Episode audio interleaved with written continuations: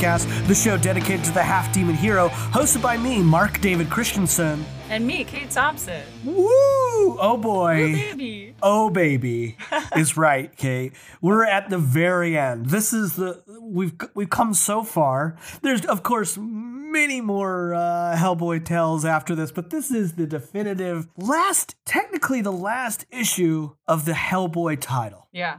Like there's Hellboy in Hell that will follow. There's BPRD. I won't spoil anything. I don't know. I don't know if he comes back or not or what right, will right, happen. Sure. Uh-huh. Um, there's other there's Hellboy in the BPRD comics.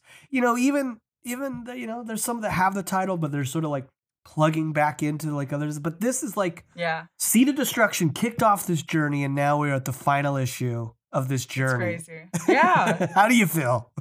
it feels it feel like it feels nice to get somewhat of a of an ending. It's really satisfying. You see like a lot of characters coming back and kind of tying up these threads in a nice satisfying way. But yeah, it's like bittersweet because you love this character and then in this one he dies. He he dies. So it's crazy. Yeah, there you go. That, that's it. That's what. Yeah. In a wild turn of events. Yeah. yeah. Before we jump into the the issue, I want to give us some credits. Some I don't want to sit in that morose ending energy. We got to get through it. We can save all that. That Sure. almost. It's almost like you have to grieve it. We'll save our mourning for later. yeah. So yeah, yeah, the the final uh, part three of the Fury, written by Mike Mignola, illustrated by Duncan Fegredo, colored by Dave Stewart, lettered by Clem Robins, edited by Scott Allie, and yeah, published in August 2011. This issue, and it's picking up, you know, just right where we left off with this giant battle between Hellboy and the dragon. Oh yeah, let's talk about the cover. I'm she. I- You I- have a I- copy I of literally it. cut cut her off because I was holding up a It's pic, uh, my copy of the Fury, which I do think Did you get that back when? Uh, Yes. 2011. Yes, because weirdly enough, I think we've talked about this on the podcast. I be, I, I moved to LA in 2009, and then so I had like a weird drop off of not really consuming anything comic books. I fell behind on movies and so forth, just because you're Yeah. transitioning to a new city and It's you busy, sort yeah. you're busy, you're saving, you're trying It's to save money. You don't really have. So like I caught up with Hellboy a lot with like the library editions, but then when I was able to like comfortably get back, and then I discovered uh, my comic book shop, the Secret Headquarters, which didn't have, which is like really nice wood flooring and like it feels like an adult shop. And I was like, this is my new place, and I it's the first Secret time. headquarters is great. I love that. and it's the first time I've ever started a hold. Before this, I would just go in and get what I could Yeah. back in Utah. And this is the secret headquarters is the first time I went in and was like, I want to start having a hold box. Like, Support this place. yes. Right? And then now I have two comic book shops. I have them, and then I do other uh, one locally in Eagle Rock called Com- Comics versus Toys. Both great stores, Nice. but Secret Headquarters is like my like you know my home. yeah. So these came out, but I was like still behind in my reading. So I definitely picked these up and they just been sitting there. And then to be completely honest, I think I read these, then put them away, and then I didn't and then got the library edition, and then those were my my rereading of the full Yeah. story. And then just last night before we started, of course, before we're recording, I pulled them out again and they're good condition. Ugh, they- Nice. the- everything looks so pretty in these. But this is I pulled this up to get her to get Kate I'm to- jealous. to to look at this this very it looks great. we were talking about like grieving and the end of this the colors they go with it feels very like he looks like stone. Let's just call it out like which is sort of a callback uh, a call forward or a, a throw forward to the end of this issue. In Yeah. the end he truly the coloring makes him look like stone. I mean there's a bit of life in him in his eye but it's oddly enough the eye on the cover is colored sort of like the green of the dragon which is interesting. It's almost like suggestive. Definitely doesn't go that way but but then it also has the dragon popping out of the top of the tower with the big Yeah. crystal captures there's so much here that's very cool and i don't know it seems like i think if you saw this on its own you might think it's just sort of like a, a straightforward not I'm, I'm not even going to be i'm not trying to be rude i'm just saying this cover doesn't on its own seems like not um, special like others. But I think if you're reading regularly, when you see this cover, you know. Oh yeah, you know the imagery of here. you know the like prison that the dragons are being contained in in some other realm or part of the universe. Uh, you kind of we've seen that since the first issues of Hellboy. The image of the dragon that we've also seen from the first issues on Rasputin's cloak. And then yeah, to see Hellboy in this totally like washed out uh he's super pale.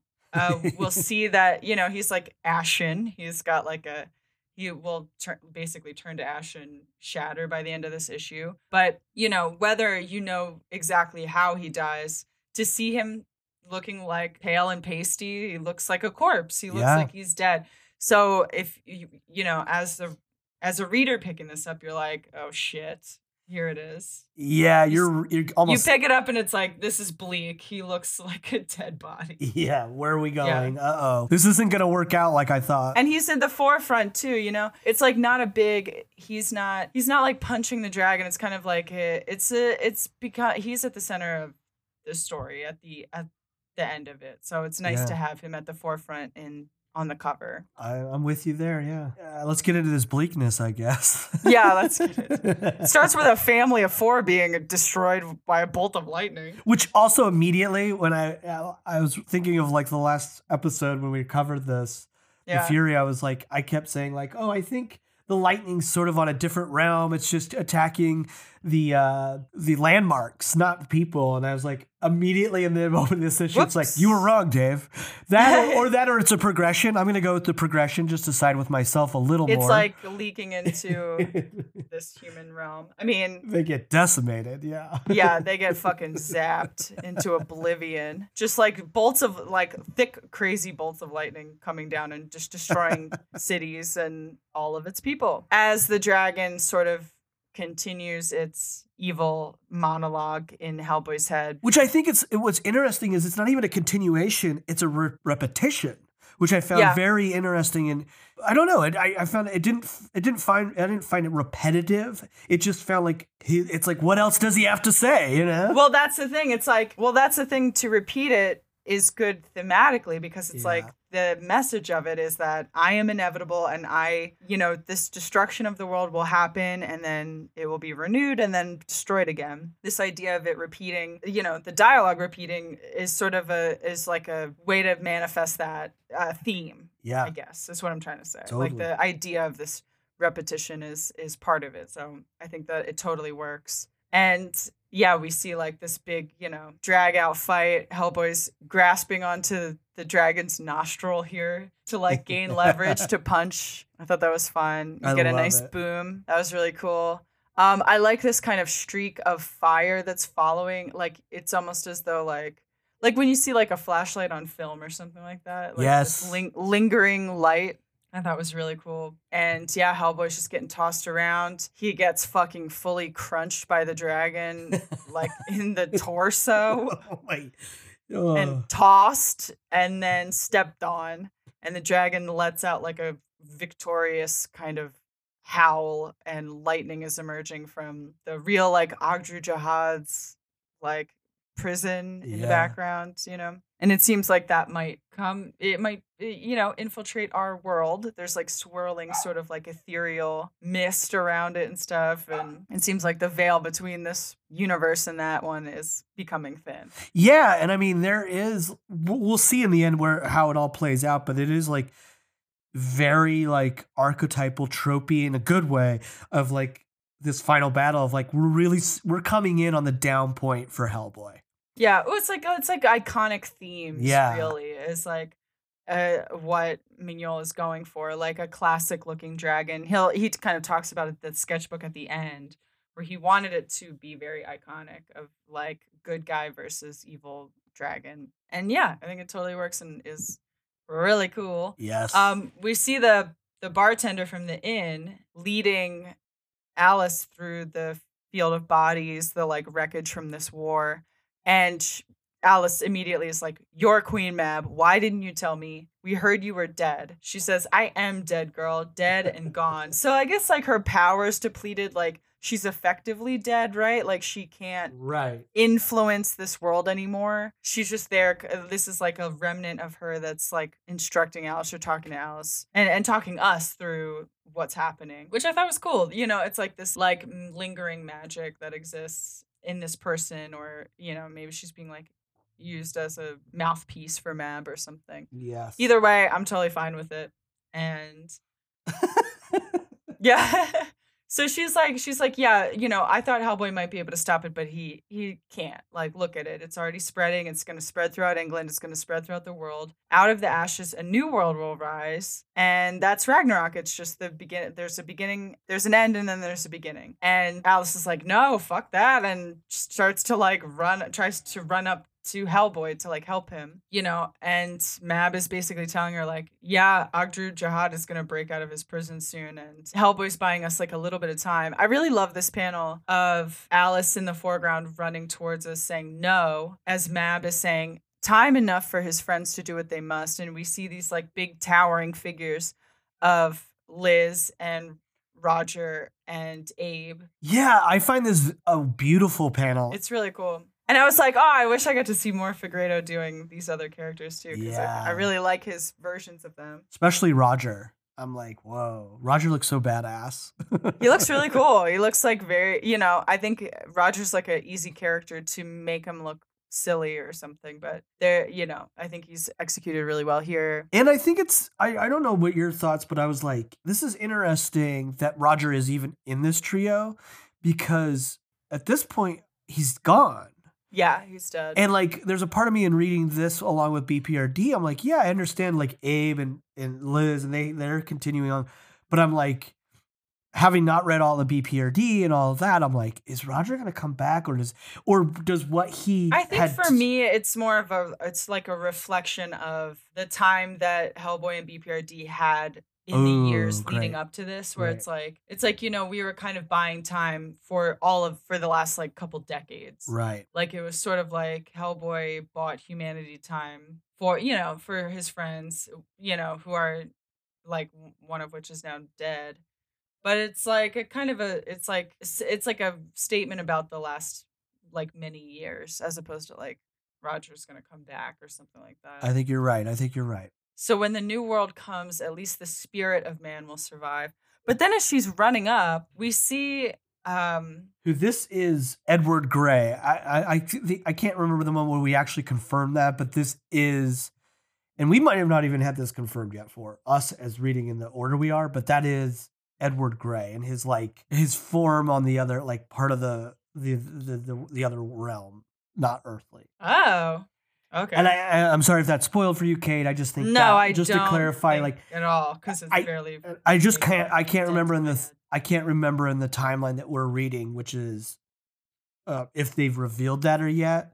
But it just to give it a little more context, like this mysterious figure is eventually, if if not already, revealed to be Edward Gray. Okay, cool. No, I like knowing that because uh, at first I was like, oh, well, we got another. Like, for a second, I was like, is this another version of Mab or another version of Hecate or something like that? I wasn't quite sure, but that's fine. I'm happy knowing that. Luckily, he only says "hurry." Yeah, hurry. He looms there for a couple of panels and then says, hurry along. And then Hellboy, while he's being stomped out by the dragon, this like huge claw smashing him, like, you know, Ugh. points of the claw going into his flesh. Vasilisa appears to him. Vasilisa, hey kid, how you doing? You know, I love that line. Yeah. The the nonchalantness, like the the understated nature of Hellboy, even in this dire situation with his blood cl- just draining out of him. Yeah. And he said, you know, they're kind of talking about like, oh, you told me there wouldn't be much pain and there's not. And Alice continues running up. Vasilisa is holding a crow, and as she holds it, it turns to seemingly to like stone or metal, and then it turns into a sword with a crow at the hilt. yeah, I would call it the, the end of the hilt. I, I'm I'm not yeah. I'm not I'm not a swordsman and know the, every part of a. I'm not a sword doctor, but I'm pretty sure. And then as Hellboy grabs it, it turns like this a similar kind of like gold color as Excalibur. So I guess it's imbued with some kind of like dragon fighting magic in my mind. I was like, the change of color is significant to me. Yeah, and what I love about this moment, particularly in in Mignola's writing, is that this is a classic. We've talked about this. This is a classic, like through for a final fight, right? It's the down moment. Now he's getting something to save him, right? Yeah. And we would think that this would be the turning moment where he'll win, and he does to a degree. But like, I think this is our first hint that it's not going to end well, no matter what. Is that after he takes the sword and it becomes real and is gold, she's in tears. Of, uh, Vasilisa says, "I am so sorry," and it's such an Yeah. odd moment to say, "I'm sorry." It's like all of this fighting and pain, you know, you're still gonna lose or die. Yeah, maybe I- not lose, but die. And then yeah, and I think like this is such a great couple of panels that I'm glad that they that Fegredo and Mignola chose to kind of linger on him on this transformation.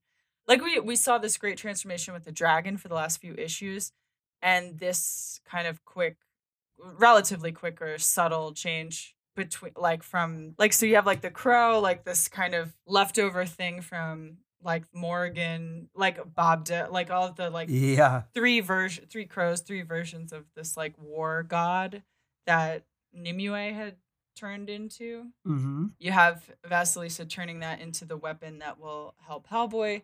As Hellboy grabs it, his blood, you know, it's like anointed in his blood kind of a thing. We've seen like similar kind of themes of like ano- blood anointing the hedgehog creature earlier in the story. yeah, yeah. So it's kind of like this blood is changing it. So and it also makes me think of like a mm, like alchemy kind of a thing, like turning something to gold, like his blood turning this uh, sword into some magical dragon killing effective weapon kind of a thing. Yeah, and it, and, and it co- it harpens back to when we saw, and we'll get a call back later on about it as well, as his blood growing lilies, right? Yeah, So, yeah. Uh, so yeah, that that's that's a great page. That's really cool. ah, and he swipes immediately swipes at the foot of the dragon. The dragon wow like screams out in pain fires erupting everywhere explosions.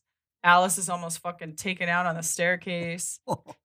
So this fight's not over. Hellboy starts stabbing. He stab like this like impact kind of like slashing and impact uh splashing of the green blood coming out of the dragon is really cool yeah. He's just like stab, stab, stab, stab, stab, stab. I like I like the like ribs and everything. This like sinewy kind of like muscle of the dragon too. I think that looks cool. Yeah, I do too. Yeah. So Hellboy's fucking murking him. He's really stabbing him a hundred times.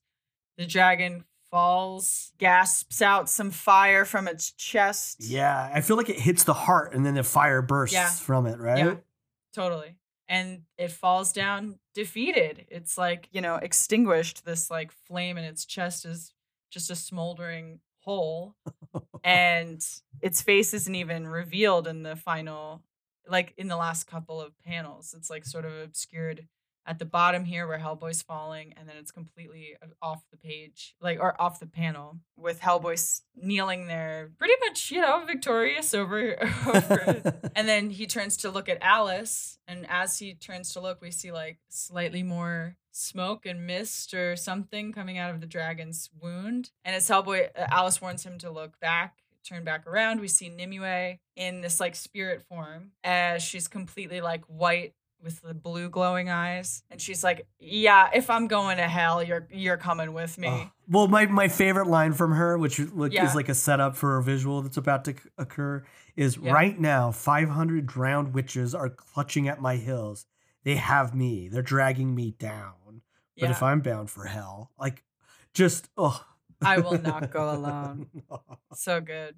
And this is a great, the sort of uh, silhouetted version with like minimal little like etch lines to show like it just gives her like a really like otherworldly feel. yeah. And we see Baba Yaga in the background there. She reaches in for the heart. Oof. And Edward Gray. Yeah, I believe that is Edward Gray. and Alice, of course, and we see the crow flying by too for this kind of like thematic thing. Hell, as Hellboy drops his sword, it's transform it transforms back into the crow and flies off. Yeah, I really love this this panel of the, her in his chest Yeah, because Edward Gray and Baba Yaga are just observers. Like they have no real emotional like expression.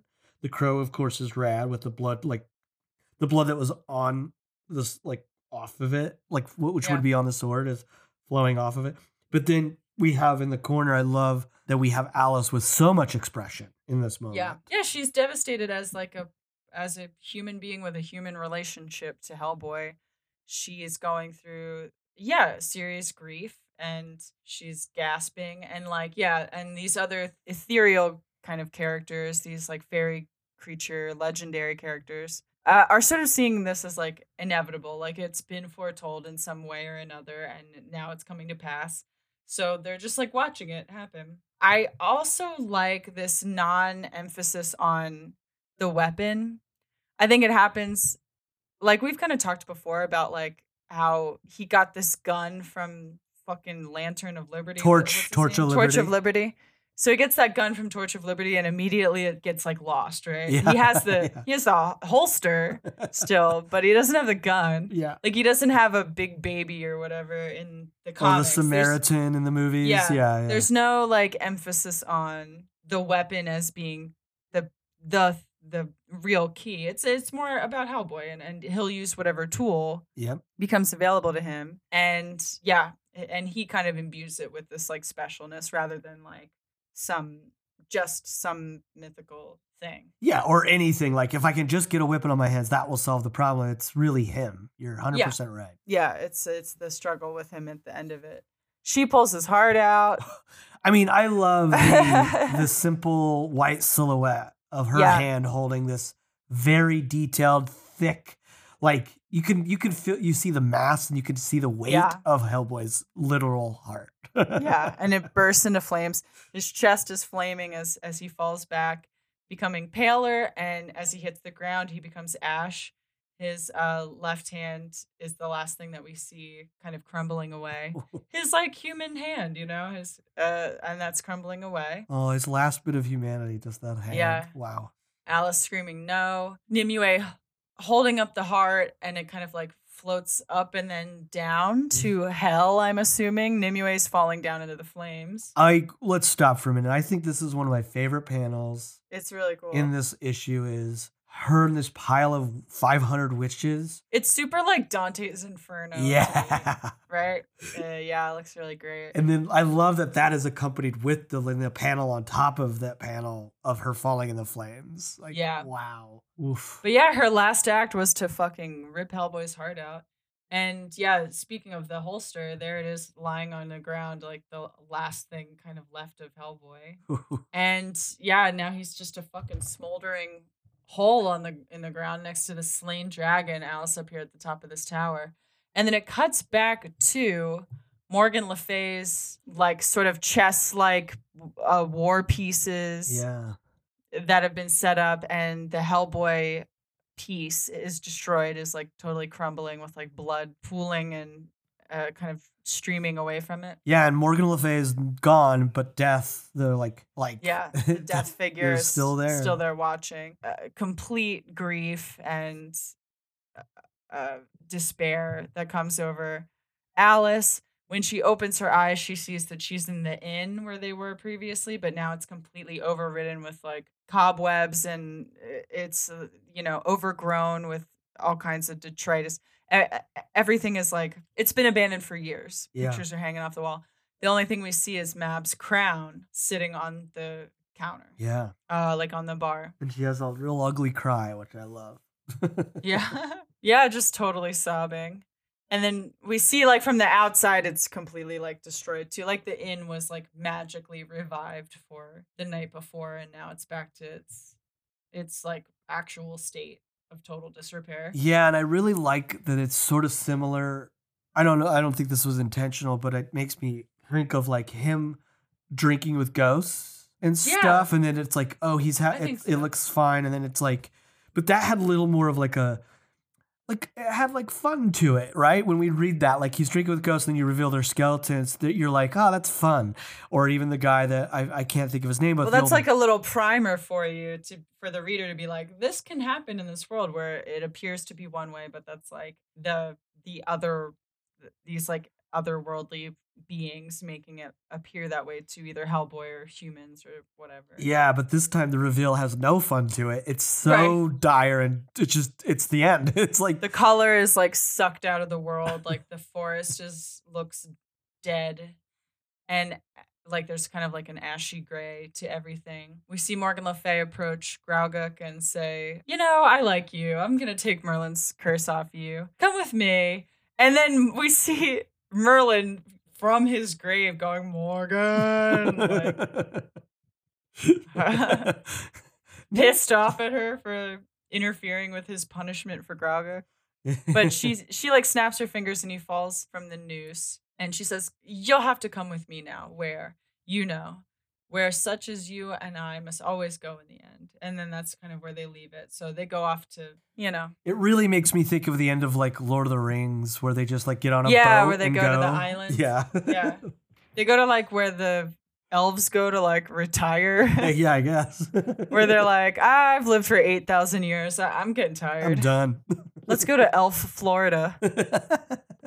So that's where they were. But they yeah, went. Morgan Le. Fay and Gruagach went to Elf, Florida. Uh, That's right. You know, to wherever, to this other, to probably some like little place away from humanity that uh, where fairy folk go to live. And yeah, we see just the fucking fallout of the lightning and the monstrous creatures ravaging through London and through different parts of England. Just uh, ash and smoke rising, total destruction. Big Ben's fucked up you know. and then down on the street, underneath a bunch of debris and rubble, it from far away we see them at first, and then it zooms in. But we do see the lilies where, um, oh, that we've seen before, where where Hellboy's blood fell. Yeah. And yeah, yeah, they're they're new life growing out of the ending, right? Like new life growing. Yeah, it's harpening back to what Ragnarok is really supposed to be, which is an end to an an end that begin uh, begins again, right? Yeah. And then we have the, the Mignola drawn epilogue. Where Yeah. he kind of is like, let me answer some of these questions right now so I don't even have to wait for some nerd at Comic Con. Which, by the way, is not in the original print. This is an addition he Oh, added shit. later. When was this published then? The, epi- the epilogue. epilogue. Ooh, good Yeah. question. Let's. That's a good question. Because then he did have to wait for uh, nerds to ask him all these things. And he was like, I better put make this. I better put Let's this together. see if I can figure out. Yeah, let me look up the Fury epilogue real quick too. Let's like put a pin in this and so this is the Osiris Club, right? That's who this I believe is. it. is. Yeah. Okay, cool. Oh yeah, that's what this says. Okay. Yeah, so in the epilogue that Mike Mignola has drawn, somewhere in France, we see the Osiris Club, and there's like a right in the center, we see a nice bright gold inlay of the lilies, and and it really stands out, obviously because it's dead center of the page. And there's only like two other small little things that are this a similar color. This like little window where the Osiris Club is hanging out in this mansion in France, and then the like orb that the woman from the Osiris Club's holding. Otherwise, it's like a sad blue green, yeah. pur- purple, kind of everything, middle of the night, but also like a sad feeling. And they're kind of talking about what happened. So it would appear that Hellboy was not the king who was, uh, whose coming was foretold by the spirit Larzad. Impossible. We were so sure. The hand and all the other signs. Well, I never believed he was the one. Liar, you did. I love that little interaction. Yeah. And he they explain the sword. He's like Hellboy's holding the sword that we talked about from the from the final issue of the Fury. They said like, "What's up with that?" And they straight up get an answer from this uh, uh from this woman in the Osiris Club. It was one of the three ravens that made up her helmet. It was that part of Nimue that was still human, that hated and feared what she had become. So there is some good, even in the worst of us. It's a comforting thought. So yeah, there's that. What became of Hellboy's right hand? It's his burden to bear. He wears it even in hell. So he's in hell. He's around. He's kicking around. Yeah. Excalibur went back to the ages. uh, So, like, don't even worry about Excalibur, basically, is what Mignola's saying. It's like gone to humans. And Ogdru Jihad still lives. And the piece that Hellboy fought, this dragon, was only like a small piece that made it to our realm of existence. The thing itself is wounded, but it still lives. Uh, So it leaves it open to like more stories in the future. Right. So they literally say, so the future, the future of England is decided, transformed like that dagger by Hellboy's sacrifice and blood.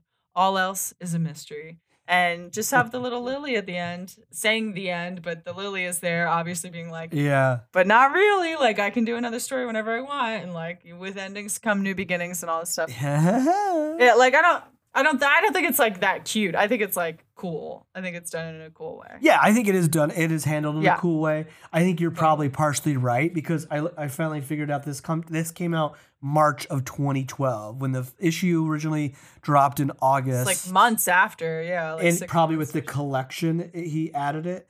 It does Yeah. he does it very like skillfully, but it does feel like he's answering a lot of dumb like like people going, I don't get it. Like where'd that ra-" like even the even the having to address the Yeah. raven, I'm like, hey, go back and reread it. You can figure out that that's only two ravens fly out uh, and go like have the dragon imbued in them, and Yeah. that one's left. You can sort of figure it out to a it's degree. like yeah, it, it's kind of like the thing of like some of the details aren't really necessary to the story, and not knowing them helps the story. Like if it helps Yeah. move the story along faster, to not get bogged down in like where'd Excalibur go? Like who cares?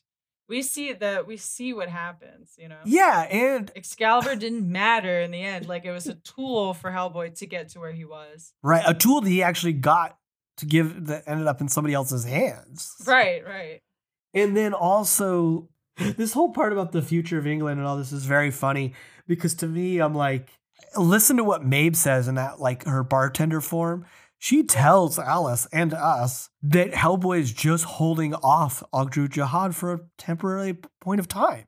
Yeah. Is he's not he's incapable of stopping it, the Ragnarok from coming. Because the idea of it as like the idea of the dragon as this physical form of time and just like decay and Yeah. destruction and eventual rebirth. It's like, yeah, then it is inevitable and you can't avoid it. Nope, no That's way. So yeah, I thought that I thought that was cool. I agree. I, I I think he did a skillful job of having to clearly like what his editor told him needed to be addressed from fans. Yeah. wow. What an ending. It makes me want to read BPRD. I want to like be like, where's BPRD? Full disclosures. I mean, I've been sort of just plowing through a lot of ahead of after our hell hell on earth. Yeah. I just can't. I just want to keep reading and f- finally like officially know where it all went. Not just Hellboy.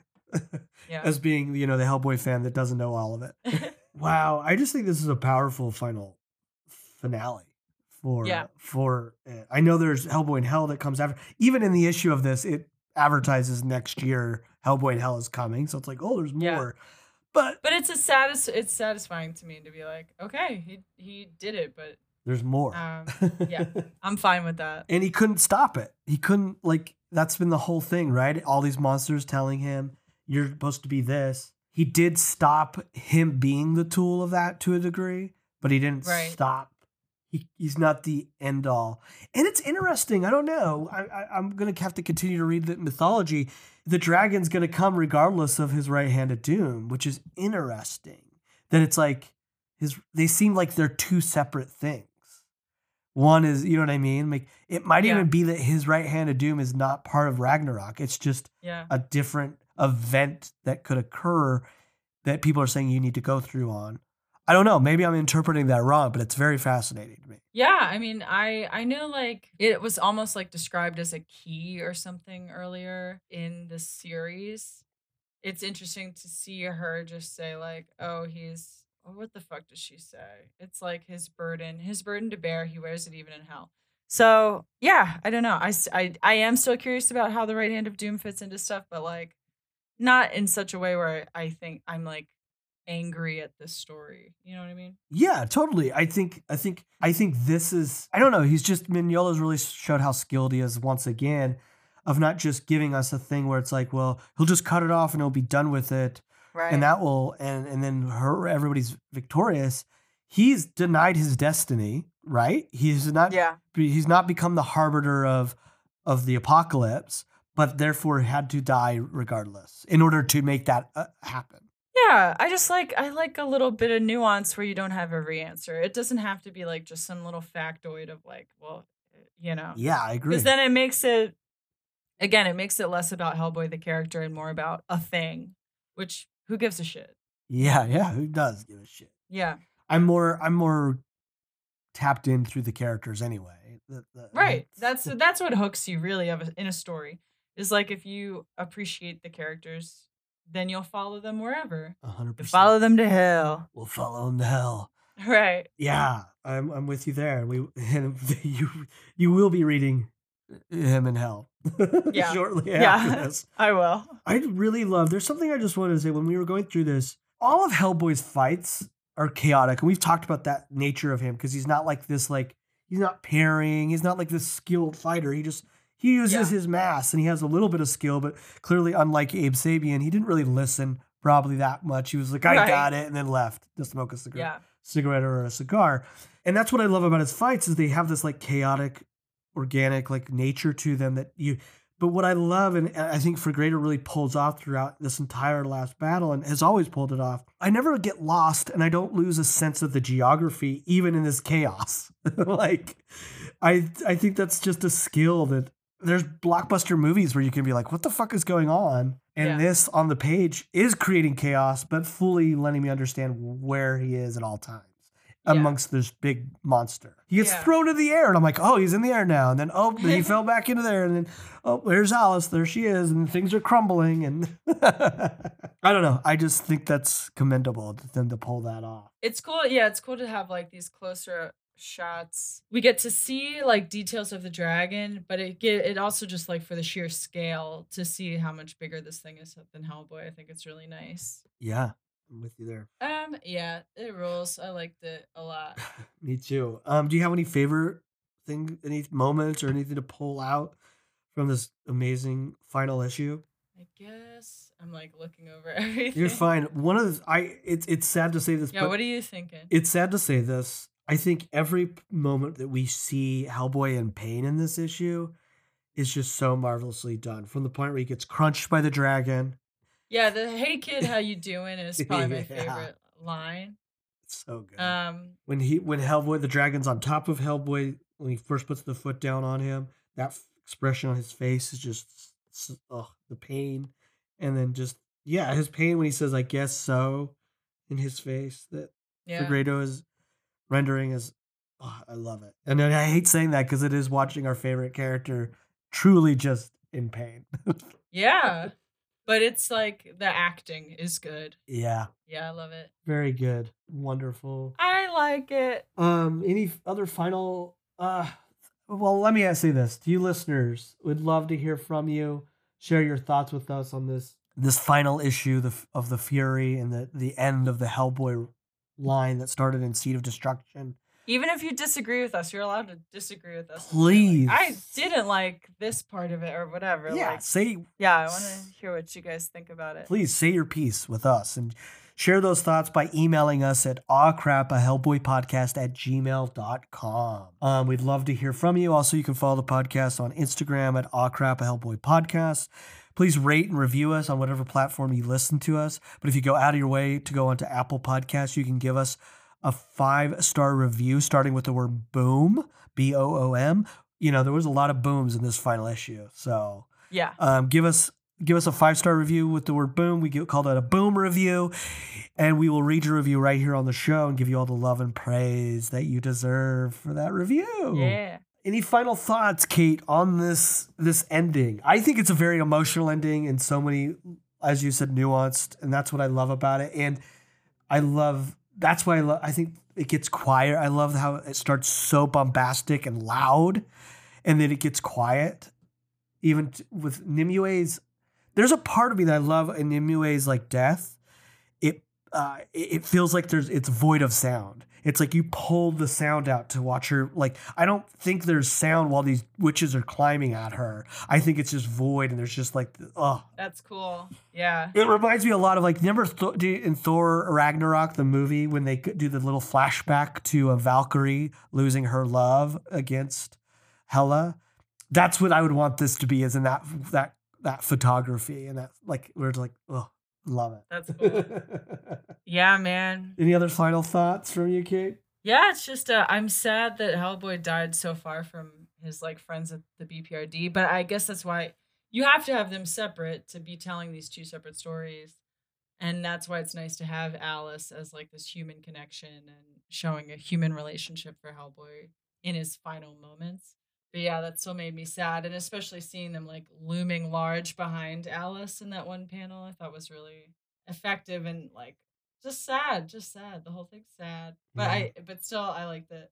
That's it. It's I like it's good sad. I get it. Yeah, good sad. We haven't done suggestions in a long time, but I have one. I don't know if I've already suggested this or talked about, but this just the the the accomplishment I think they've reached in it being like something that emotionally turns you through, especially through violence, and then I don't know these mythical characters making you feel something, right? Uh-huh. Um, I really highly suggest seeing The Northman on the big screen, the new Robert Eggers movie. I want to. I really want to. Maybe I'll maybe I'll do that. Well, I'm going to a movie marathon tonight. Great, enjoy that movie. But maybe tomorrow. whatever. We'll see it, but that's just my suggestion. Uh, what he Robert I Egger pulls see it. off feels visually what I would want to this at least at this point in a Hellboy series or a movie would feel very close to. I would. Fuck, Robert gotta Eggers is it. amazing.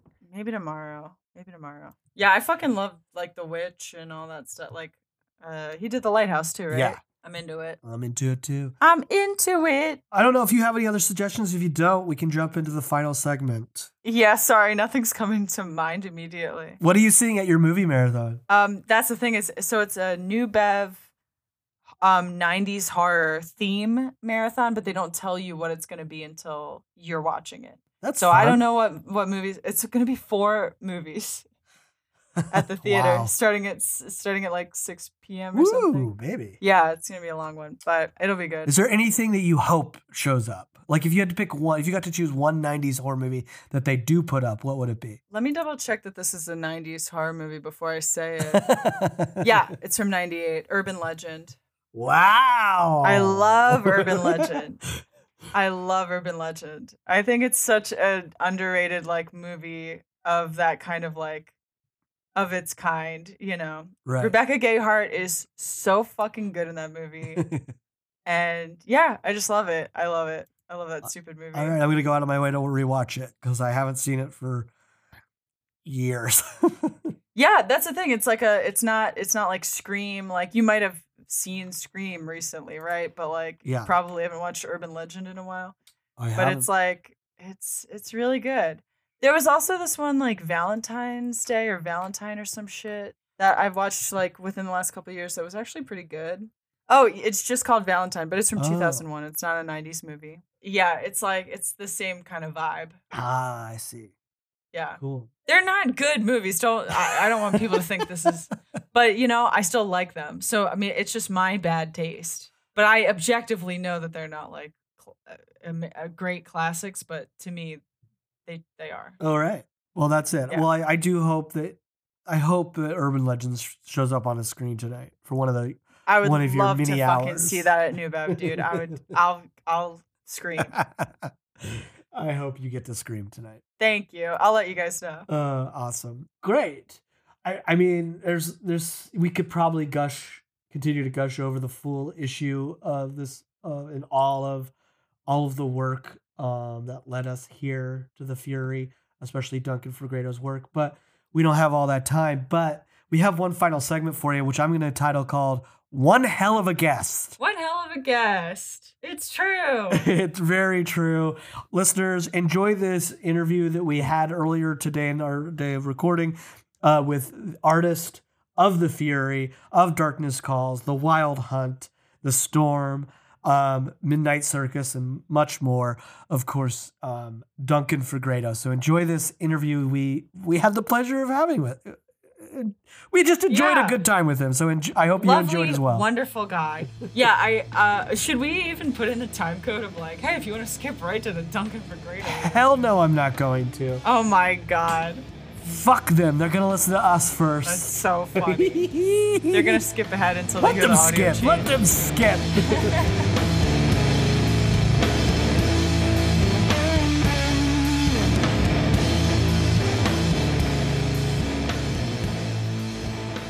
Hey, listeners. We are lucky enough to have with us um, Duncan Fegredo. Am I saying your name proper? Have we ever? Yeah, Yeah, no, okay. You, you, guys got it right every time, as far as I can tell. Um, okay, great. Some some people struggle about it, but I mean, you know, it, it's it's how it looks. yeah, it's pretty straightforward. It probably isn't. I mean, for all I know, there's a, there's um it's like uh, there's probably a different way of pronouncing. I'm sure if you do it with the proper uh, uh, Indian going um, inflective or whatever, then it sounds completely different. Sure. And Fegredo, you know, it is it is what it is. Love it. Great. Well, before we just want to 100% unabashedly just praise your work. Um, Kate, you want to kick us off? Sure. yeah. Actual I mean, genuine questions. yeah, sure. yeah, we absolutely love all of your Hellboy work and specifically your hands. We always gush over the hands that you draw in every issue that you've that you've done. And I know I was listening to a podcast that you had done with Dan Berry back in like 2015, Make It and Then Tell Everybody About It podcast. Great podcast. Oh wow. How how was that? Because I, I never listened to it back and I know that he had lots of issues with the audio. Oh, I, think, I mean um, I mean, it was fantastic. I mean, I'm not a super stickler for audio myself. I think the, I mean, the content of it was very interesting. So I never at any point was totally deterred. yeah. but I know you. I was in a weird place.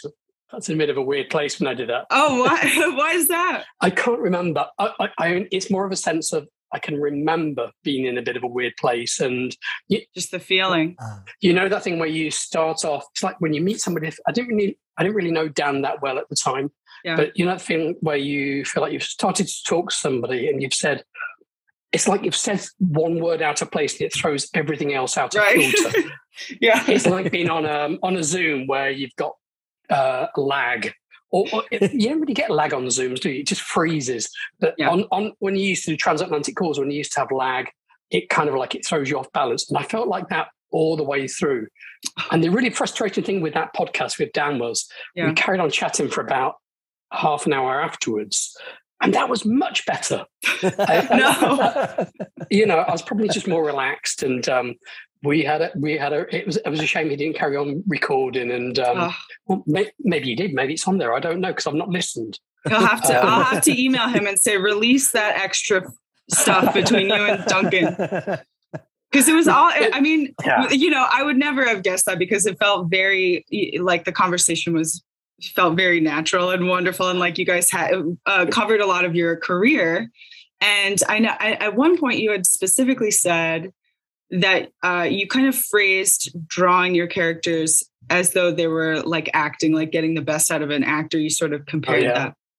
Do you find that with like uh with like with your hands specifically? They're so emotive. Uh, are you like consciously thinking of them? Like at what stage are you are you like consciously trying to get a very like are you very looking for a very specific emotion out of them or do you find yourself just going um, for a general feeling? it's kind of all it's all of a part in a way. I, I, think it's i don't think i separate them from anything else. It's it's kind of like your obviously drawings don't move. So you you know if you want to suggest movement of any sort no matter how it's not just the punching stuff it's the it's the small subtle stuff.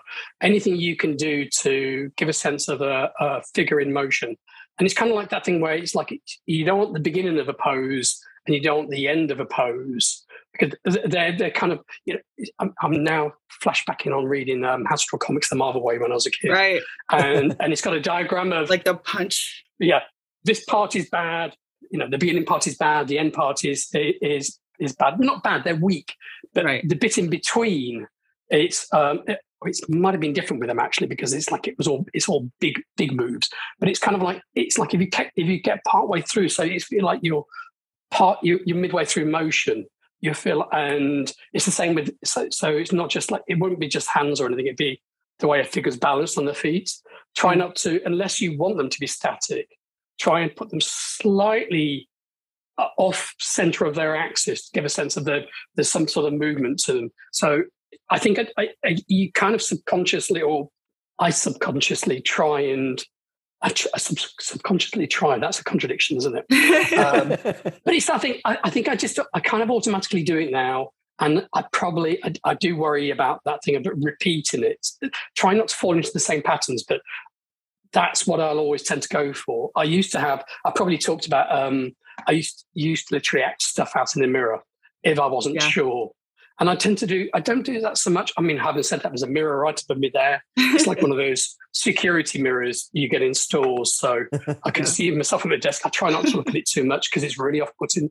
But, you know, if I'm, if I'm stuck for something, I, I can quickly act stuff out in front of it. That was another thing I wanted to ask you if, if uh, as far as like references and things, um, are you, yeah, are you tending to use your own reflection for a reference as opposed to pulling up an image online? Yeah, I mean, I will do that if I see something that's particularly useful. I've, I've, I've got a folder of stuff on on, on Pinterest yeah. that I actually never look at.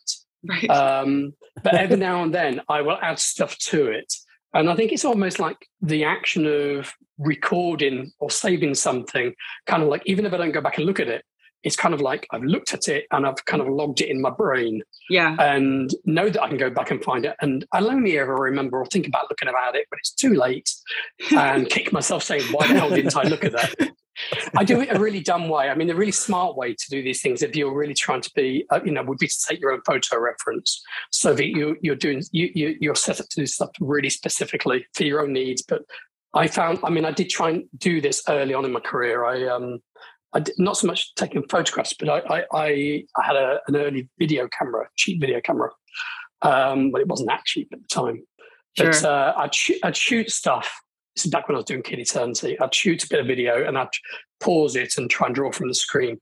The problem with that being the pause was as jittery as hell. You didn't get one image on the screen. You got like every other image either side of it, and you know, all, everything all at once. So you and you know the pause it wouldn't it wouldn't hold either. It would disappear after seconds. You know, and I, and I, would never draw fast enough to get what I wanted. So I, I gradually I stopped. I stopped relying on it, and I kind of I just relied on using a mirror. And I'd, spent some years, some time at, while I was at college as well. Actually, um, it's the one useful thing I did. I spent some time in my wilderness middle year uh, going out into shopping malls um, uh, the pub and coffee houses or whatever, and just drawing people. Nice. Yeah, it was. It, it got it, it, got me out of the studio there, and it, it, it got me observant, doing terrible, terrible drawings. So the odd one or two of them were actually okay, but um, um, yeah, it's it's amazing when you look back on these things and you think you think, yeah, I really got something out of that. Let's see what I did.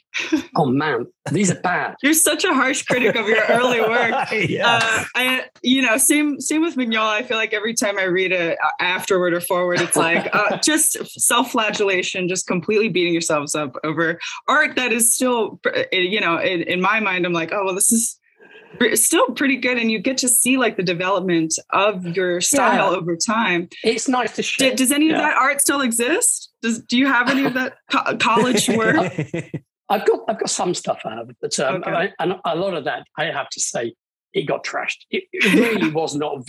It, it was not viewable. Uh, it really wasn't. I mean, it was it, useful to you at the time, and then it's exactly that. It was early Pinterest. It, yeah. was. It's exactly what I said about like that thing about saving an image and ne- not necessarily going back to it, but the act of doing it, the act of the act of looking and trying to trying to get used to think in terms of people. How do people sit down? How do people move? Uh, you know, do, do mundane, normal things. Sure. It was really useful, and it is it's still useful. I still think in terms of those sorts of things. It's why I'll I'll, I'll um I'll tend to populate if I can get more figures in. It's not because I have a desire to make life difficult for myself and um and make more work, although kind of looks like that. And it's been like that right lately. It goes hand in hand. I love it. Yeah. I, you're I just think I mean this is all encompassing everything you're talking about, but your rendering of emotion is the thing that really gravitates me to your pages. Like, I think you have a gift, like being very overly specific. Alice's ugly crying in the Fury and other parts is just oh, yeah. wonderful. And I'm like, do yeah. you tap into that emotion? I mean, I know you're just rendering, but like, do you ever uh, find yourself well. in that place while you create this, or how do you get there with your art? It's beautiful. Well, you've got to, you've got to remember the point when uh, uh, that's that's a perfect example because that's exactly where I was. So I, I was totally there, and you got to remember at that point I'd been on drawing Hellboy for I don't know how many years, way too long because I was always too late, and so that by the time I'm drawing her falling apart emotionally. I'm approaching the end of the book. I'm, I'm at, uh, the, the, end of that third book, and I know, you know, I, have I've, I've already killed Hellboy, and and Mike made that hard for me because I had to redraw a bunch of that. So many times. I, I, can't even. Actually, it's all in, it's all in the library edition, but we're back and forth. And this would happen every now and then. We go back and forth. And I think in that case, I think the example there is I just said, Mike, just draw the damn layout. And I'm just, and, and because I know you've already got it in your mind, stop trying to describe it to me. Just draw it. because if I'm, do you know I have to, and it's got to approach what you wanted. You might as well just show me. and I did. Uh, anyway, so I killed Hellboy, and and I was I was distraught, um, and and that's how Alice was. And it's it's I'm not necessarily excuse me. I'm not great at sustaining likenesses all the time. Uh, that's that's one of those things, and I, I often don't spot it until afterwards, which is a, a real frustration. But uh, especially when you're uh, doing someone in an extreme expression, extreme emotion, uh, it's even worse because, as you say, ugly crying. There's there's nothing pretty about it. It's like it's not. it's you know big ugly snot dripping, choking, and she's had she's had her heart ripped out as well. So that by the time she's sobbing on the stairs quietly. It's that's exactly how I felt. And I knew I had three pages left to draw. And I was so late and so sleep deprived. Um, yeah, that was me. That's, a, that's amazing. That was me. I love draw that. my eyes between the panels. I never thought, you know, reading it, I it, it never occurred to me that oh, like uh, I guess I guess you're you're seeing it, so you're you're you can see it the, like a little detail that you can be critical of. I, I never looked at it and thought like, oh, the, Alice is off the cal- character sheet or at this point or what or anything like that. I really just appreciate that there seems to be no stock expression or stock like hand gesture or something in your yeah, in your work. I try I try not to. I mean, I do. There is something theatrical. It is. I, I probably do do stuff that's more theatrical than most people do. And I, and actually, this is one of those one of the main differences with Mike as well. Mike will do everything incredibly subtly, and it won't be just about the one panel. It would be about the panels either side of it. Right. And that's specifically how he, he tells a story. It's why some of some of the ways um, sometimes when he's asked me to do something specifically with a layout, it probably doesn't work the way he wanted just because our artwork doesn't work the same way. So while his stuff is quiet and allows you to imprint the emotion, your emotion on it, you, you've got enough there from what is drawn and how he knows the color is going to be used because he knows exactly how it's going to be colored because it's in his head. He'll discuss all that in detail with um, with Dave. Yeah. So he he knows you're seeing that pattern of color across the page as the as, as you go from panel to panel, the colors will shift and it'll reflect the emotional state or or every, you know it, it's a mixture or whatever. Me, I'm I I I'm acting for this uh, for the guys at the back of the room. Uh, it, I want to make sure. Can you hear me back there? I'm, I, am my gestures big enough? And I, so, so now you're going to go back and look at it and think, like, this isn't subtle at all. This is this is as hammy as hell. No way, man. I, every time I see somebody like holding a teacup or something like that, I'm, I'm like really blown away. I'm like, he really is giving each individual hand its uh, its due attention. It's it's it's really great. I like I like drawing hands. Yeah, I, it's hands. that's evident because they they turn out really good. They look like you liked to draw them, you know, when you were doing them. And then I really liked it in this in the last issue of the Fury. You uh, you're in your depiction of Nimue as her like spiritual self, her like ghostly self escapes from the body of the dragon and rips out Hellboy's heart. Um, you get this. Bit, that's, that's, the bit that might make me redraw. Oh my god! I mean, the end product did turn out really nice. You have like a silhouetted yeah. hand though. There, like this, even in the silhouetted, it, it's mostly silhouetted at that point, which is like yeah. a, a real departure from kind of how you draw every other hand. You know, you have such distinct it is. detail and everything. Well, Mike, you know how Mike would do that. Mike, Mike, he, he just silhouettes so well. Yeah, and, and and I wish I could do that. And I should, I should, I should silhouette because a lot more often. For one thing, it means look, there's no detail. You don't have to render this stuff. You're getting stuff done a lot earlier, right? Like it would yes. be. exactly that. I mean, exactly I, I, I love in the sketchbooks at the end where you do we do as readers get to see a little bit of the back and forth between you and Mike talking about just like little differences, uh, specifically like the dragon. He was kind of giving you sketches and everything, uh, and I and I noticed like for for the Fury, your style like you didn't do like an ink wash at all, like you would like you did on like uh, uh like Midnight Circus or something like that because of like the gravity of the this is like the end of the story. Was Mike more specific with you than he had been previously on your work throughout Hellboy? Um, I don't know. Um, probably less so than at the beginning. I know I did actually ask him, "Are you this specific with uh, Richard Corbin?"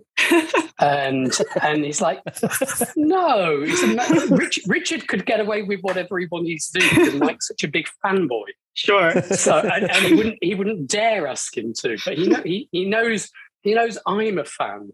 So so he can make you do whatever he wants. Yeah, yeah. but I mean, he's. I always figure it's like with with, with Mike. Uh, it, it's simply down to um, he's not going to ask for something for no good reason. Right. It's I've had arbitrary uh, uh, changes from editors in the past, which have infuriated me. Of course, with Mike, for the you know, generally speaking, you know, you, you go, okay, that that's fine, that's fine. Just you know, as long as you catch it in the rough stages, it's not such a big deal. Like it serves the story more. Yeah, than... yeah, yeah. I'd rather, I'd rather. I mean, for all that, oh my god, it's so late. Afterwards, after it's finished, it doesn't matter.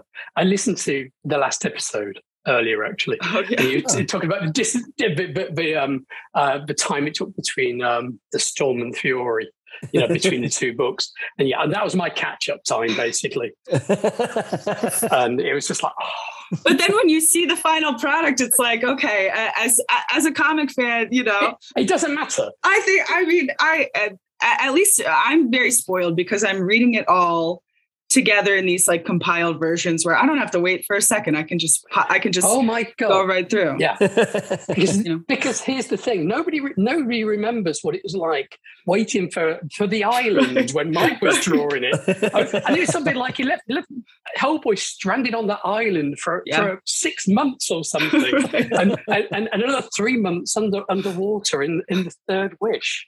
And but no, no, no, it's me. I get I I get all the crap. But uh, you know, what do I know? I'm a hide hand. well, I was. Oh, it's always been worth the. It would would have been worth the wait. I mean, I pulled out the issues. I think I left them in my office, but I pulled out the issues of the Fury last night to reread before tonight, uh, for today, and it's just. I was like, it's worth the wait. When I pulled it open again, I was like, this was worth. Oh, that's good to hear. That's that's good to hear. I mean, that's all. That's that is really all that matters at the you know when it when it comes down to it. Does it does it? You know, no no nobody cares afterwards. And nobody's making me redraw it now, so that's good. you being such a fanboy of Mike's, what was that? What was, if you can express, like, what was the feeling when you first got asked to draw Hellboy? Like, what were those first interactions? And like figuring out your back and forth with him? It was, um, I mean, there was no way I was going to say no, but I knew exactly what I was letting myself in for. we talked, we talked a little bit before at conventions. I mean, there, there was a there was a time in in the distant past when um, I might have been doing a Lobster Johnson thing way before that. A bit, I, it would have been uh, three or four years before. I wouldn't have been ready for it at all, anyway. Honestly, so I'm kind of glad that didn't happen but yeah, I mean, I, I knew the weight. I, I, I, was aware of the weight because I knew what people, you know, I knew exactly how people felt about anybody else drawing Hellboy. I had my own thoughts on the matter as well, you know. So I knew what I was letting myself in for, but I couldn't say no. And I, I think I've said it elsewhere. It still holds true. The way the way I figured it was, I'd rather I'd rather draw it because I, fig- uh, because I figured that I'd fuck it up less than anybody else. it, in my mind, that's kind of how it went. I'm not saying it as logic, but that's the state of my mind. So I said yes. That's good confidence. You have the confidence. Yeah, I love it. well, sort of. You know, you did notice that I, I, I said "fuck it up," um, and that, that's that's still very much in there. But it was it was funny. I, I, I remember the first first conversation with Mike about it after I'd said yes he, he was detailing. He pretty much detailed um, the entire storyline to me. Uh, in broad strokes. I was a little bit worried at one point because he mentioned uh, uh, Hellboy was going to get a sex life, and and and he explained about Alice and and I was thinking, geez, uh, I'm not sure how that's going to work. I'm a little bit worried about that. Right. And l- luckily, it came down to to to to one kiss. Yeah, um, you were you were worried about a Hellboy love scene at that point, where you're like, oh no. well, I really, I really wondered what he meant. I mean, I should have known better with Mike than he meant it. So like, it's going to be implied. It's all going to, and, and it's off scene you know, off, off camera. Yeah. Uh, it, it, it, I think it's just it's it's a it's a sweeter thing than that, really, on the whole, and I think it works really nicely. Actually, I was really worried when it came to drawing that kiss. Actually, I was worried it was gonna it was gonna take a lot of time to to to to nail that, but it actually came really easily. It just felt. I think probably because I've spent so much time in their company that it just felt right, which yeah. um, is kind of weird. Because can you imagine what that would? I don't. I don't remember. Did did Selma Blair kiss Hellboy? I can't remember. Yeah, I, I think yeah. they they smooch. They you got a big smooch at the end. uh, yeah, I don't. Is that, that must have been the second one, I guess. Uh, I don't. I don't really remember. It's, it's yeah, I think it ends it. with a kiss. The first one, then yeah, they smooch more in the second. And they also talk about right. how she's she's pregnant at the end of that yeah, movie. So of the second really got it. Yeah. yeah, yeah, yeah, yeah. I hope they. That would have been a different movie, wouldn't it? anyway, but you know, it's easier when you jam some latex on the guy's face, and it's like you've got something to aim at. It's uh, you know, and hey, look, that the Hellboy's got lips. That's all wrong. yeah. I was gonna say that's that's thinking about him kissing, you know, he has such a stylized mouth. It's hard to how did you Yeah, it's like a slab of granite. It's like smoothing yeah. a grindstone or something. You know, like like the, the corner of a counter surface or something. Pucker I, up. I, I think, yeah, exactly. Pucker up. Try not to cut yourself. Right.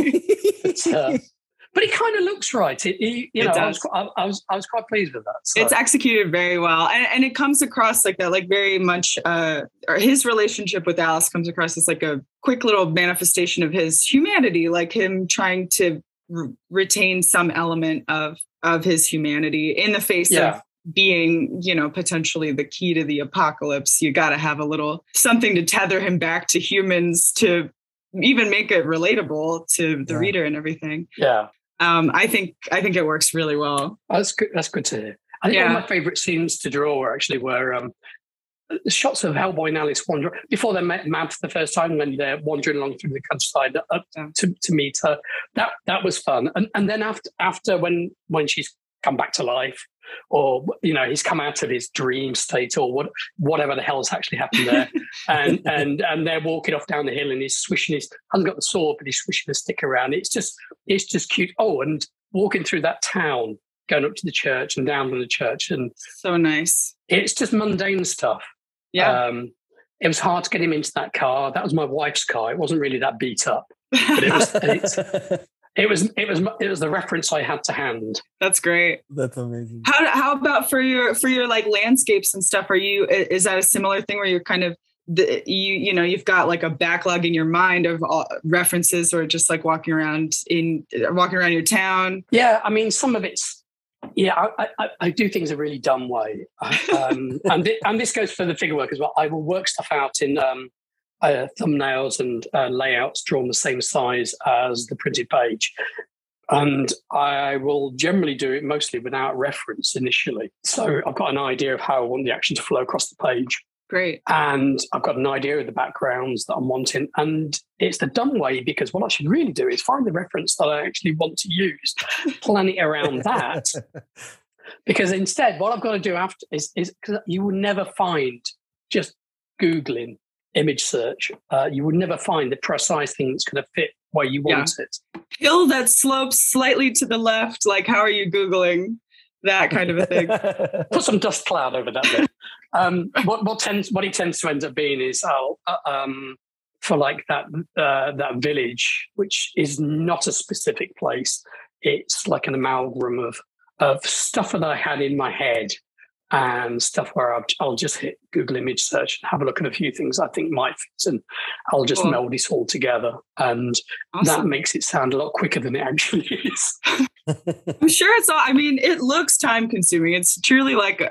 I mean, the Fury is so awesome. It's just great. I love your depiction of Merlin too. This like way that his hair and beard combine into this mass of kind of like bushy hair almost almost like similar to like ways that we've seen you draw like foliage or like like little bits of like trees or something like that it gives him like this very old sense about him. Yeah, he's he's he's not a he's not a healthy look, is it? No, no. he looks dry. He needs to be moisturized for sure. That's exactly what he. yeah, he obviously rustles when he moves. rustles and creaks like old wood. Yeah, right. He sounds like wind blowing through the trees or something, which is like exactly the feeling you want for Merlin. You want him to feel like that. I I, I just love him and like these long overgrown fingernails from him being buried alive for what eons. Uh, I I just think he's so great. It, like the the interaction with him and Gruagach throughout the uh, throughout the Fury is one of the most fun things. See, uh, like for your little creatures and stuff. Obviously, like this is a character that Mignola made. He has like such a distinct especially like monster teeth, like the tusks and everything are so distinctly yeah. Mignola. Is he like kind of being like, this is how you draw teeth of my monsters or or like how how how much like creativity did you get to have with these side characters and little demons and imps and things like that? I just I, yeah i think I, he just let me get on with it for the most part. I think okay cool. I don't think there was a problem with any of them. Like, we, I mean, we always refer to, refer to him as a pig guy because Mike could never spell his name the same way twice, and so, so, so I gave up trying to learn how to pronounce his name. So sure. well done for trying. so, but he was he him he was one of my favourites all the way through. I mean, he's such a tragic little idiot. He really yeah. is. Yeah, uh, you do you really do feel for him. So, so, so, so he was fun to try and to wring every last bit of sympathy out after after doing this monstrous thing. He, he was great. Him him and the little hedgehog guy. Love the hedgehog. Before he maxes out. Um, but he, he, he he was just he was just terrific. I was, I was yeah. They they were kind of my favourite bits to draw. I don't. I'm not. I'm not a. I don't know. I was about to say I'm. I'm not really a monster guy uh, or creature guy. Or anything. I suppose I just you just do what you need to do ultimately When it comes down to. I'd rather draw that than cars. Sure. I don't even drive, so cars make no cars make no sense to me.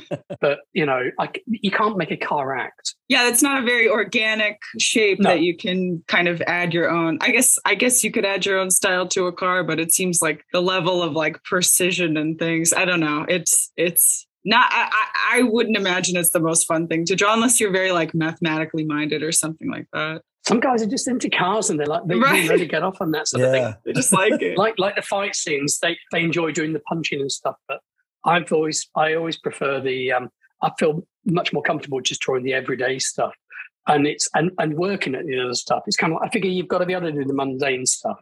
Yeah. This has always been my thing. Do the mundane stuff, then the stuff that's when when weird shit happens, you know, it actually looks weird next to the mundane stuff. Yeah, it's um, a good um, foil for know. any of the yeah. any of the other things that need to any of that. I, but I, I I think your action in this, like when the little hedgehog creature does max out and attacks Hellboy, I think that that's done really effectively.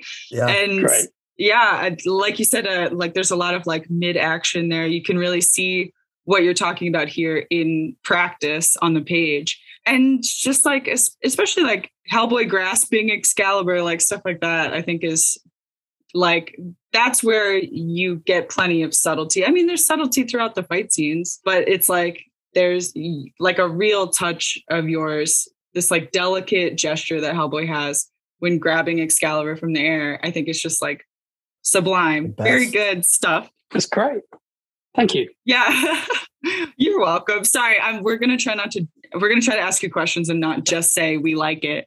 Um, I am really, little, really fun. yeah, but I also would love to gush because going off of that, like and gushing is the thing I love, and this is blasphemous to everybody that loves Hellboy because we all know we all know Mignola is the definitive Hellboy man to, to draw him. Of course. Yet, yet, Duncan, for me personally, you are my favorite rendering. Like when you render Hellboy, it is my absolute favorite. Oh well, thank you. And I think it is, and it especially works for this storyline, the end of his storyline from Darkness Calls till the Fury, because we are really seeing him really double down on his humanity. And I think you bring that to it. Like your rendering him makes me believe he's more human than demon. And I just that's how I feel about it. Like every expression you give him, I'm like I feel for him more and more. Oh, um, thank you. And so the loss is really like tear jerking when once we reach it. That that's really good to hear. I mean, I mean that's that's uh, yeah. I mean, if, if I've managed to sell that, then that's really great. I mean, there was I mean, for me, there was, I, suppose, I mean, I didn't even think of it in terms of what the story was going to do overall when I took the job on. I mean, I, I mean, how could I at that point? I mean, I was just still in, you know, brain not computing mode. Really, it was like I've said yes, but this is going to hurt. it was, it was, it was more really just about trying not to, really not trying to break Mike's toys. It's like he'd set up this world, and it's a world I absolutely loved. I spent a lot, you know, so much time reading and rereading Hellboy, and I just didn't want to. I just didn't want to screw it up. So, you know, I, you know, I did tailor my art to it. I mean, nobody asked me to do that, but I just kind of felt like I had to, to some degree, and try to find like a middle ground between, not even a middle ground space. It's more like trying to find a way of doing what I would do normally with melding some of Mike's touches on top of it. So it felt like it still had a place within the same world. Yeah, it was. Yeah, I mean, it was a big. It was a big story. Luckily, it wasn't quite as overwhelming as it seems when when you read it, because obviously it had done over a number of years. So it was, you know, I I, I could have panicked incrementally over that period of time. I don't know. I'm, I'm just glad it works. I'm, I, I'm, I really, you know, I got in there, didn't screw it up badly. There are a few bits I would change. There always are. Sure. But you know, I think on the whole, as on the whole, I'm I'm fine with it. I, I, I actually can't read it. this is this is this is the bad side of it all. Um, I have tried to. I went back a little while back to to read it Hellboy through from the beginning again, the main storyline, and really enjoyed it. Really enjoyed it. And I got to about halfway through Darkness Calls, and I just had to stop again um, I mean, it, because it was just too, it was weirding me out too much. Yeah. It was. I, and I, I, can flick through it and I can enjoy it. And and and and if I if I don't pause too long, and I don't wince too much. That that's all good. But um, yeah, one day maybe I'll be able to go back and read it and just enjoy it as a story on its own. I don't know. Well, it's like it's like how you hear actors talking about how they can't watch their movies or something like yeah. that. It feels like uh, it feels the same. I get it. You're having a similar reaction. That's so funny. Yeah, because you you're not seeing what everybody else sees. Everybody's seeing everybody's seeing what's there, what you're seeing and experience. It's not just about that. I didn't draw that bit very well or anything. You're seeing all the choices you could have made, or you knew that you discarded and wish you'd gone a different way with. Um, you're experiencing everything all at once, and it's it's messy and noisy. And I don't know how you dissociate yourself from those. Uh, you need some sort of you need like a memory wipe. A couple of drinks helps, but it'll only it'll it'll only get you so far. Right. Do you find just continuing to work like if there's something that you're dissatisfied with in a, in something, even if it's a well received thing like the Fury, do you find just continued working on something else gets that pushes that feeling away, or is that just kind of a, an eternal feeling? Um, comes and goes either way, really. Does honestly. Sure. I mean, the thing is, I'm not even safe when I'm asleep. I dream this stuff. And and and it, and it all comes back again. It's the weird I had. I'm not sure I was drawing Hellboy in this in this dream. It was only a couple of nights ago, and I was, you know, it was uh, I'd gotten notes in the dream. I'd had I was working on this stuff. Oh, it, no. it was driving me mad. Of you know, course. it's like you know the dreams of when you're at school. And it's like, oh my god, I've, I've just woke up after three years and I've not done any any work or revised for these exams. and I had those for years. It's just my, my mind hates me, and it'll it'll Stressful. revisit every little detail, and it's, it's it's it's absolutely crazy. So, and that's my that's my unconscious mind. My conscious mind is no less kind. I don't know. It's yeah. It's ideally you just move on. Yeah. I mean, the worst thing is when you get fixated on something and you sort of end up sort of digging in and thinking like I've got to work this out, and you get stuck on something, and it can, you know, if you've got any flow at all, it utterly wreck it. That that's that's terrible, and I'm I'm really good at that. Getting sidetracked. Yeah, yeah, yeah. I'll do. I'll, I'll, yeah. And the trouble is, when you get stuck on something like that, it's rather than thinking, okay, I'll skip ahead and just you know keep on working. I will it's like a roadblock. I can't I can't walk around it. I can't go over it. I've just got to keep smacking my head against it until till it works. Sure. Which is not the way to deal with it at all. but sometimes it's it's just inevitable. Either it's worked or, out pretty well for you. It's not too bad. Well, it's like yeah, it's it's printed. It can't it, sure. it can't change that. It, yeah, it's, it's all worked, done. It's worked I know. out for us to get to enjoy it. For yeah, you mentally, yeah. maybe not. I I know that you mentioned too um, when you got your. This is back in like 2015. So let me know know if this has changed a, a lot, but that you got your Wacom Cintiq and that had helped you kind of like revive a love for drawing. Do you end up using the Cintiq more than pen and paper, or like how did do you incorporate both of the things into your work now? I'm doing, yeah, I, am doing both. I'm doing both. Nice. Um, I, I, I, got the Cintiq when I joined the MPH book with uh, for, for Mark Millar, and um, that was all digital all the way and it should have made me faster. I, I, mean, I was really enjoying drawing on it.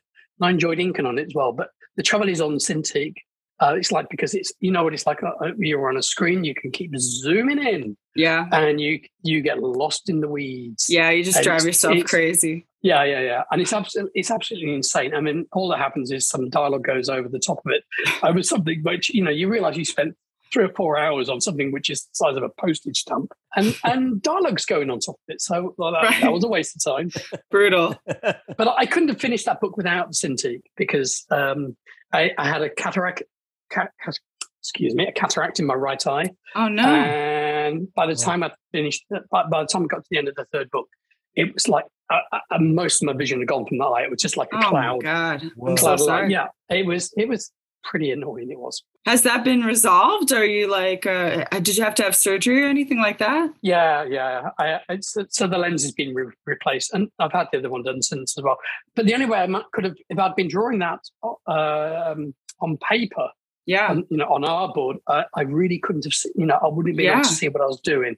It was so distracting because so is my right eye. You know, it's like it's like it's, it always feels like my lead eye it's it's it was it was the good eye. Right, right. So I felt completely off balance while I was ah. drawing. If I was drawing on paper, which I tried, I couldn't really see what I was doing, but because I could zoom in on the screen, so the detriment was obviously it was slowing me down as well. But I could actually see what I was doing at least. You could do it at all, yeah. Yeah, I managed to get through it, so that so that was good. I'm so glad your eyes are better. Thank God. I mean, that's I, that must have been a scary time. Yeah, wasn't great. Yeah, of course. It wasn't of great. course. So now I I will so the process now is I take the script, I print it out, I'll reformat it so I've got a bit of space at the end of each page, and nice. I, I, I, will draw little thumbnails on directly on script in pencil, and I'll um, cool. I'm doing something at the moment where I've, I've thumbnailed three books out, um, the whole lot of it, um, that should make it faster. Strangely, it's not.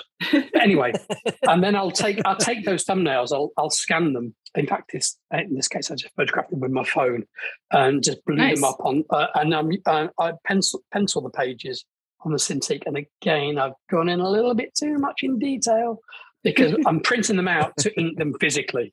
I figured I prefer a little bit more rawness in the lines, uh, a little bit more of a the compu- computer's great, but it can take uh, the way I was using it. It was kind of it was getting a little bit too slick, and I don't really. It didn't really suit me. Yeah, I like the organic nature of a of a pen and brush.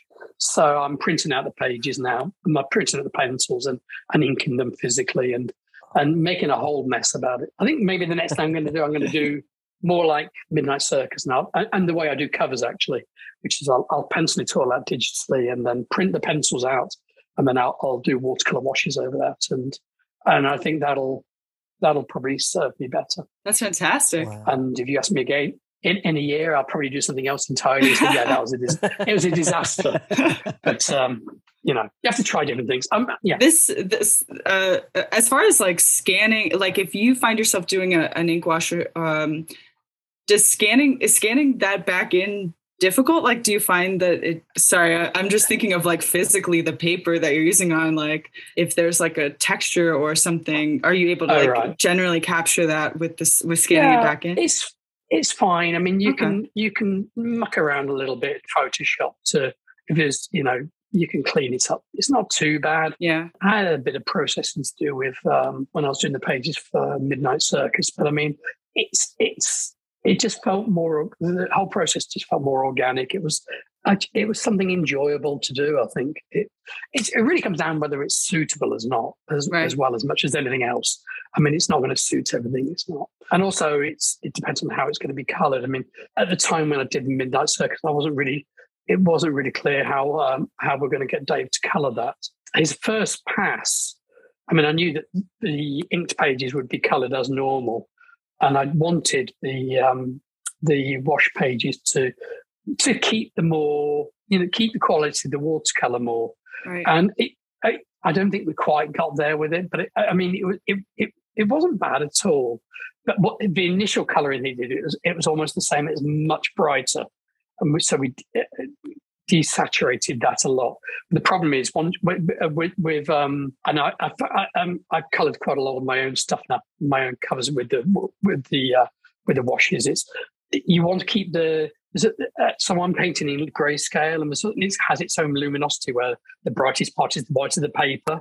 But if you colour that with a solid colour, then that brightest part is now no longer the brightest part. So you've kind of got to put another highlight in almost.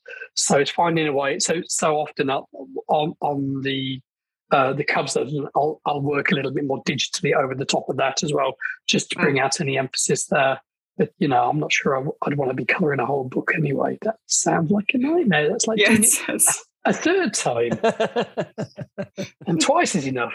That's so cool. That is very cool. Is there is there anything that we can look forward to that you're that's coming up that you yeah, like are you excited for and we should keep an eye out for? There's nothing I can actually mention by name because I don't think I'm allowed to. Sure. Uh, I've not okay. had a whole bunch of more stuff out, but I am slowly working on something you'll probably like, and I can't be any more specific than that, really, can I?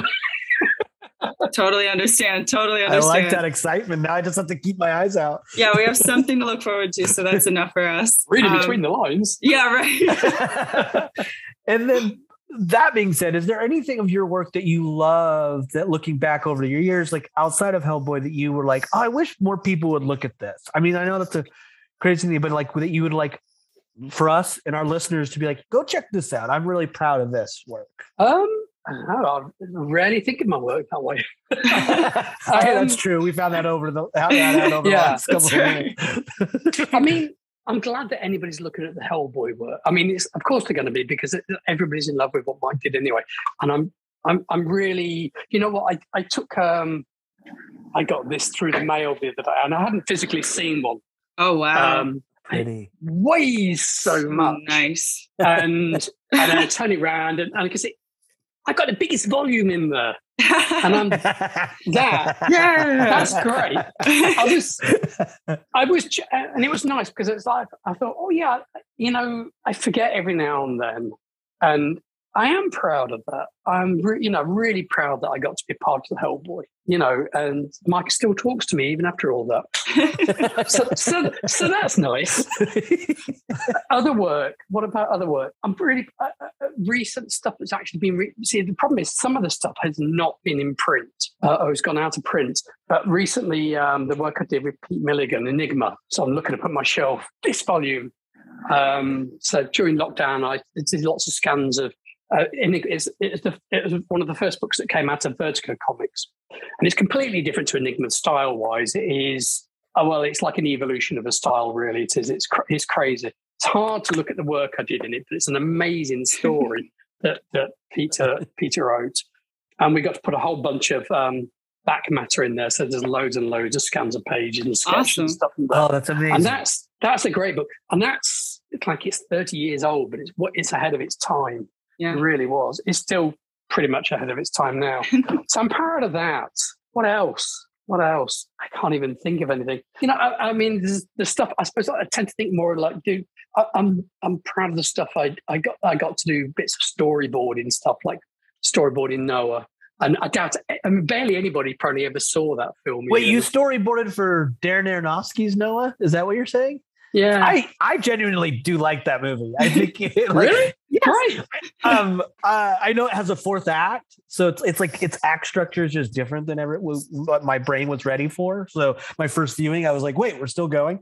But man, that beginning of that movie is awesome. If you storyboarded any of it, I think you like way to go. yeah, I, did, I, I, didn't. I did most of it. I did. I it's like I, would actually. It's what made Midnight Circus later. In fact, um, wow. I was about 13 pages into laying it out, and I got a call from Karen Berger, who Aronofsky had recently, he recently, he, not recently, he previously um, worked with Karen when his uh, one of his earlier movies, The Fountain, uh, that was published as a as a graphic novel first uh, with Kent Williams.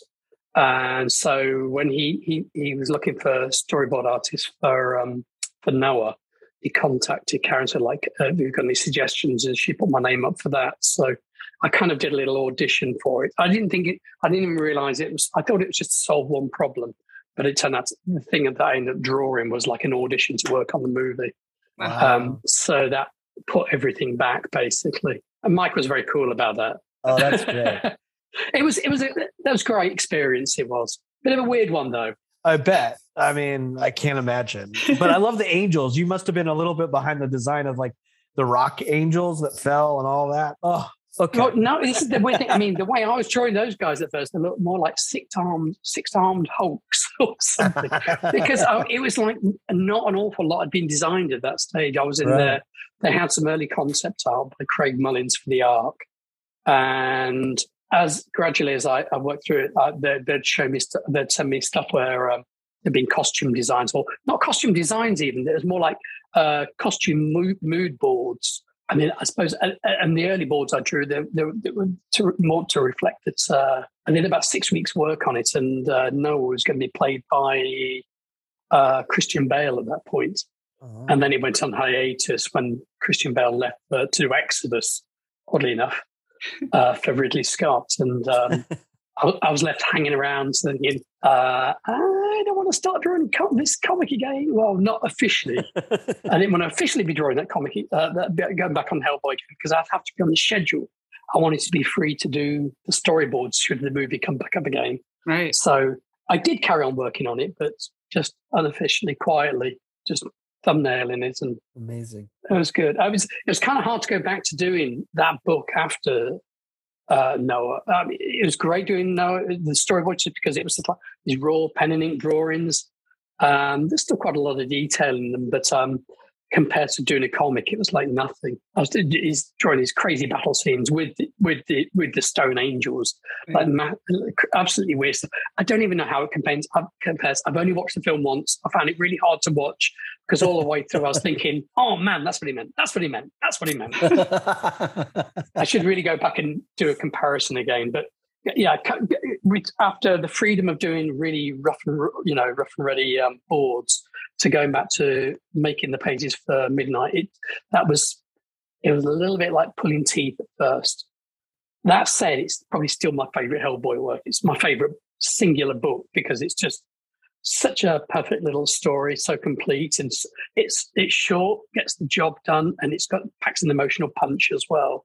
Yeah. It's great and it doesn't feel like it's ancillary. It feels like it slots right in there and it feels like Mike's got that a brilliant way of doing that, like like retroactively fitting something in there, make it seem like yeah, this was planned all along. Of right. course it was. yeah. And uh, and makes him look very very smart in the process. Yeah, it's great, and it's I love drawing little Hellboy. Who's especially after drawing sad, dejected. I'm not even going to drink anymore, Hellboy. uh, I'm just going to lay here and die. Right.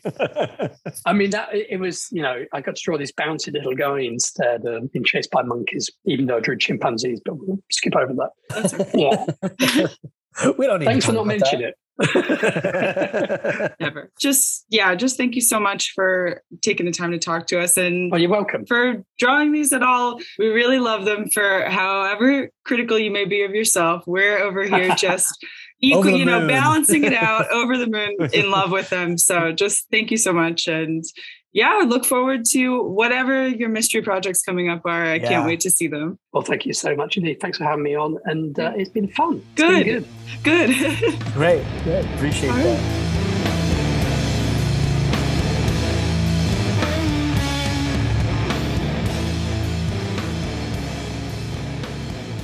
Thank you again for for reaching out to him. Like I I think, you know, obviously we never would have talked to him if you didn't just like give it a stab. So hey. I really and it took two that. tries. Yeah, I reached out to him when we started his work. He was right at the time. He wasn't available, but I think he just knew. I was like, let them get to the end, and yeah. then he said yes uh, at the perfect time. Yeah. Well, let's just quickly talk about how wonderful Duncan Fegredo was. Completely lovely man. Can't believe he actually when so Dave texted me earlier this week and was like, "Hey, uh, do you have time for a phone call? Uh, I got to call you. This is like calling you kind of news." I thought it was. You were totally right. by the end of the day, I, I like we were both working, and finally by the end of the day, I was like, "Hey, what's going on?" You're like, "I Duncan Fegredo actually said yes to talking to us, and we were. I was like, "What?" Astonished completely. I uh, I was floored. I was so excited. yeah, and he was couldn't have been nicer. Totally great, awesome guy. Like so generous with just how much he talks about his process, and especially working with Mignola on something like that was so interesting to hear. And yeah, yeah, and it's also very. I was telling Duncan this too. It's very like a relatable thing to be critical of your own art to a degree that almost sounds like you're being too critical maybe to somebody who doesn't draw but if you you know or or or whatever like any kind of artistic pursuit i think people can be very very critical of themselves if they're not doing exactly what they picture in their head or something like that yes. and it's it's it's almost like a relief to see that even if you're a master like Duncan Fegredo is, right. you know, that kind of feeling is just sort of in people and it's it if anything, it might just help you get better. A hundred percent agree with you. Just yeah. to hear that and somebody that you revere go like, "Well, I still struggle with that," is going to help you out.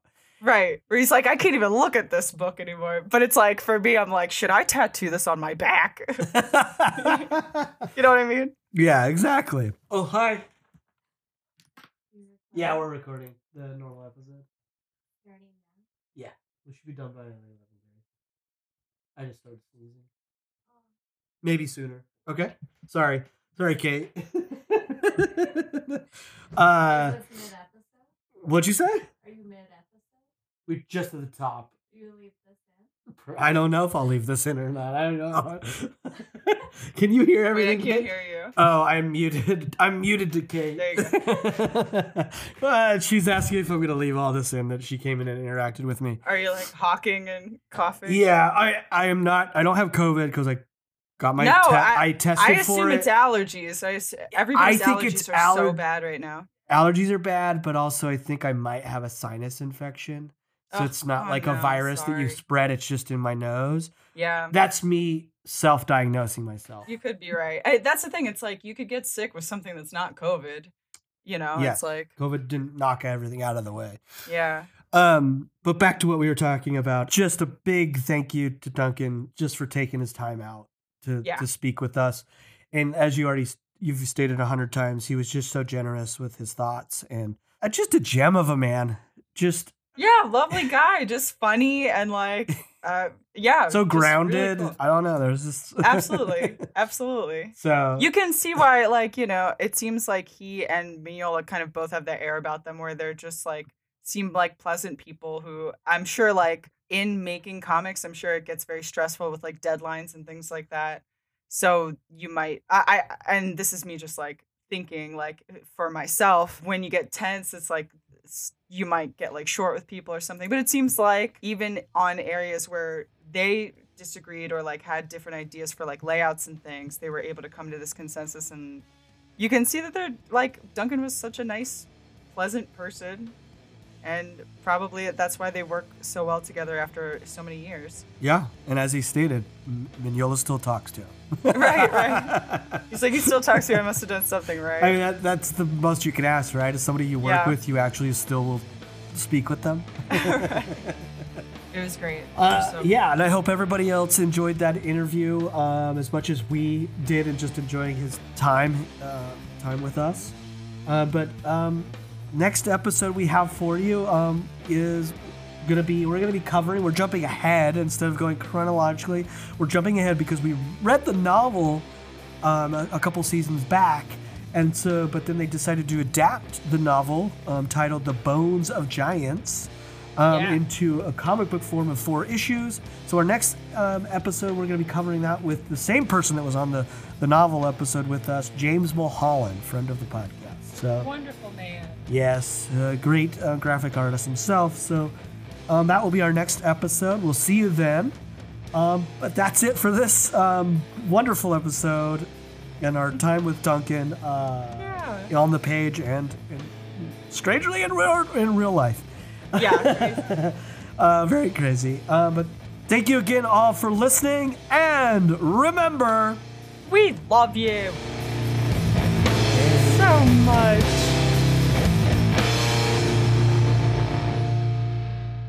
I felt gross when we were interviewing him because my nose was just constantly going. Oh, I'm sorry, dude. That sucks, man. It's just such a crappy feeling. I, I didn't notice it like Okay, at the good. time. So yeah, so you're good. Ever wanted to hear from the neighbor at 9 Cloverfield Lane? Or what if I told you that Dr. Loomis's worst patient wasn't Michael Myers? I'm Adam Peacock, host of the podcast My Neighbors Are Dead. Join me each week as I talk to the lesser known characters from your favorite horror films. Each week is an all new, fully improvised journey into the unknown featuring friends and luminaries from the worlds of comedy, horror, and beyond.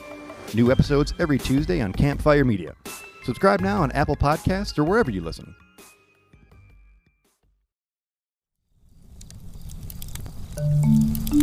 Campfire